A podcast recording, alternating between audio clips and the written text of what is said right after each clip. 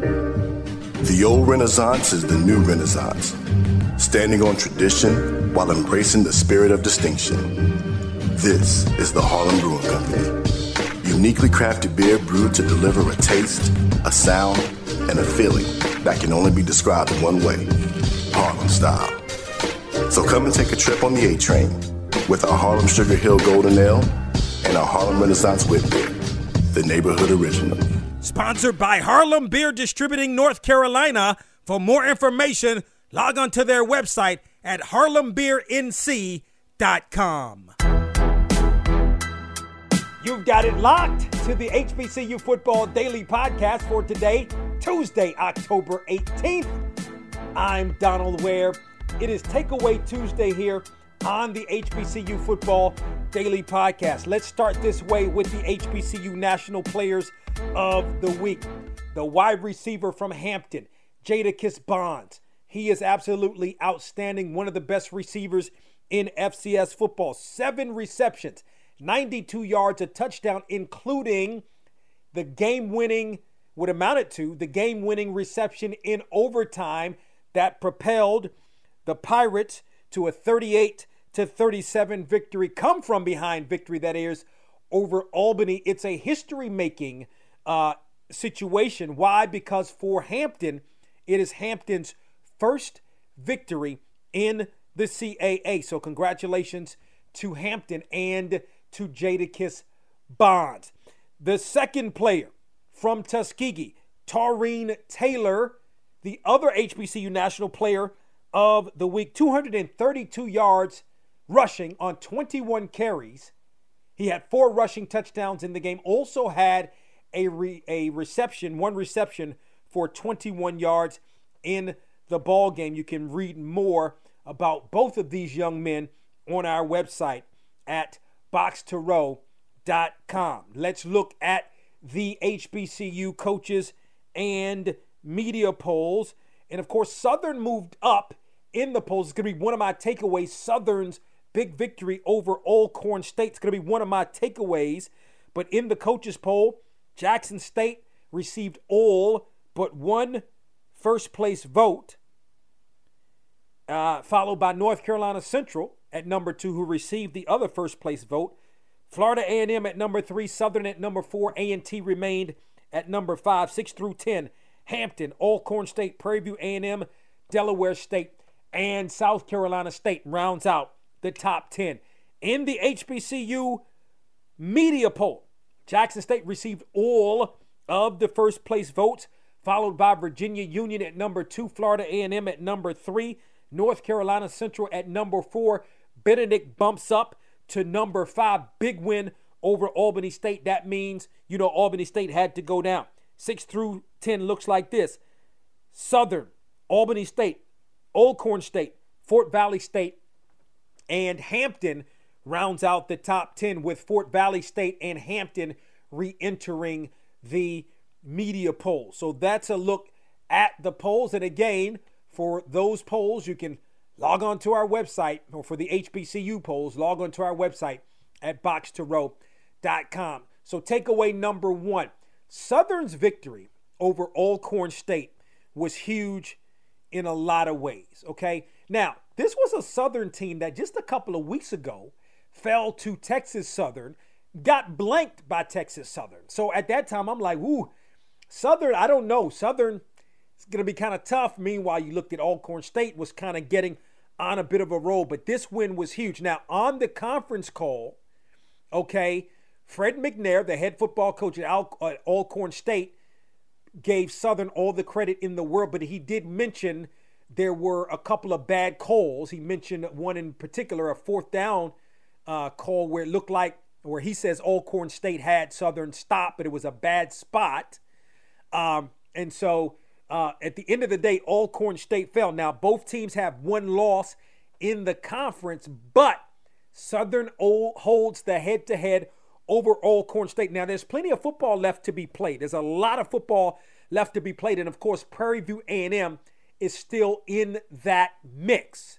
So, a lot of football left to be played, but right now, uh, you know, Southern is on top just by a couple of really a couple of percentage points. And remember, well, some percentage points, but you remember, also Southern has the head-to-head over Prairie View A&M as well from last week's victory. So you're talking about back-to-back victories by Southern. You're talking about a Southern team that two weeks ago was not even in the media poll at all. Is now number six in the HBCU media poll. Think about that. And again, head to head against head to head against Prairie View A&M, head to head against uh, against Alcorn State. Now Texas Southern is still in the mix. Two losses. They have the head, or the Tigers have the head to head against Southern, and you know with Andrew Body at quarterbacks, a high powered offense by Texas Southern. So anything could happen. Number two, the victory by Benedict over Albany State was huge in so many ways because now you're talking about the SIAC's Eastern Division where Benedict is the only undefeated team. Fort Valley State and Albany State have one loss apiece, but Benedict owns the head to head over both of them. So, in essence, you're talking about Benedict still has some games remaining, still has three games remaining. Um, but you're talking about a Benedict team that has the head to head over Fort Valley State and Albany State. I would imagine, you know, Benedict wins two of its next three games. It's pretty much wrapped up the Eastern Division. But if you're Benedict, I know Benedict is probably looking for that undefeated season. So big win by Benedict over Albany State. It was homecoming uh, in Albany. And uh, now Albany's sort of fighting not only to stay in the race in the Eastern Division, still has Fort Valley State left uh, to play. Who, who, by the way, Fort Valley State has, as you heard, has re-entered the media poll, but they're fighting, meaning the Golden Rams are now fighting for a playoff, a possible playoff berth as well. Because the way Benedict is playing, I don't see Benedict losing the Eastern Division. Number three, Tennessee State with the victory over Tennessee Tech, and it wasn't it wasn't a close game.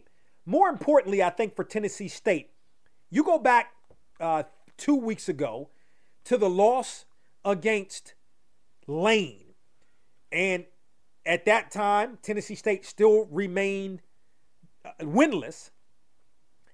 And I'm, I'm, like, Lane is a good program, but if you're Tennessee State, John Merritt Classic, you're at home, you got to win that game. I mean, you, you you you just have to win that game. I realize it win in overtime. Lane's a good program, not knocking Lane, but if you're Tennessee State, that's a game you have to win. Since then, resounding victory over Bethune Cookman, resounding victory Saturday over Texas Tech. So anything now can happen with Tennessee State. Quarterback play is, is much better in the last two games so we'll say, I mean, Tennessee State still got an uphill battle, but still, uh, there's something there. Number four takeaway Delaware State, big victory over Norfolk State. You're looking at Delaware State now, uh, four and two in the season. Had a chance uh, to to to kind of be on that MEAC call and talk with Rod. Had a chance to ask Rod Milstead a couple of questions, just like, okay, what's the difference now, right? With the program where it is now compared to last year or some of the previous years. And he just talked about he's you know building the program and this is where he thought the program would be um, in year four. And I said this. I said I've been saying this to you guys all uh, from from from I went maybe maybe second week of the season, and maybe even before the season. I believe before the season, Delaware State is a sleeper to win the MEAC championship. The MEAC's going to be much better. You got a big game upcoming this Saturday where two teams are going to knock each other. one of them is going to be knocked I'm not going to say out of the MEAC race, but definitely a loss in the MEAC. The MEAC, the winner of the MEAC may go undefeated. You, of course, you got South Carolina State and North Carolina Central that are going to battle it, battle it out on Saturday. I believe that game is in Orangeburg. But that's a big time football game. Delaware State to sit back, got a game against Howard. I mean, if you're Delaware State, you can't be complacent. Howard is not playing well at all. Okay? Maybe doing some good things, but only one win on the season is just not playing good football. If you're Delaware State, you got to go into D.C. I realize it's homecoming.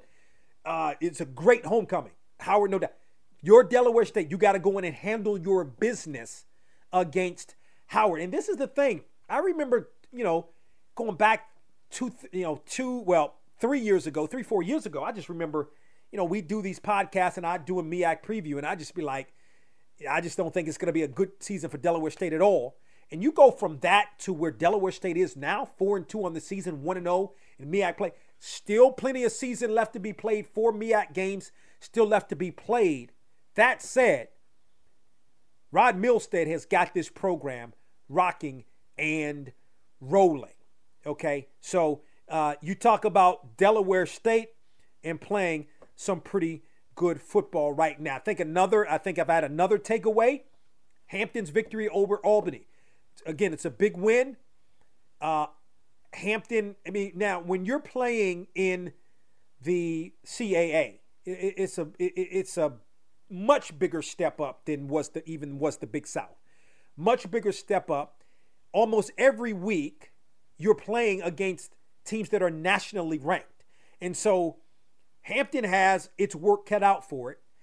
It's a lot of season remaining, but to get a victory in conference play in the CAA, be four and two on the season right now. Hey, Hampton is is is uh, is getting some things done, and we'll see ultimately what happens over the next several weeks. So those are my takeaways for Tuesday here on the HBCU Football Daily Podcast. Remember, you can hit me up via Twitter at to B O X T O R O W, or on my personal Twitter account at DWare1 if you want to share any thoughts. Don't forget to tell a couple of friends about the HBCU Football Daily Podcast, where you can find us on our website at boxtorow.com, also on iHeartMedia.com, and wherever you get your podcast. Also, don't forget you can watch the HBCU Football Daily Podcast on the Box to Row YouTube page. Talk with you tomorrow.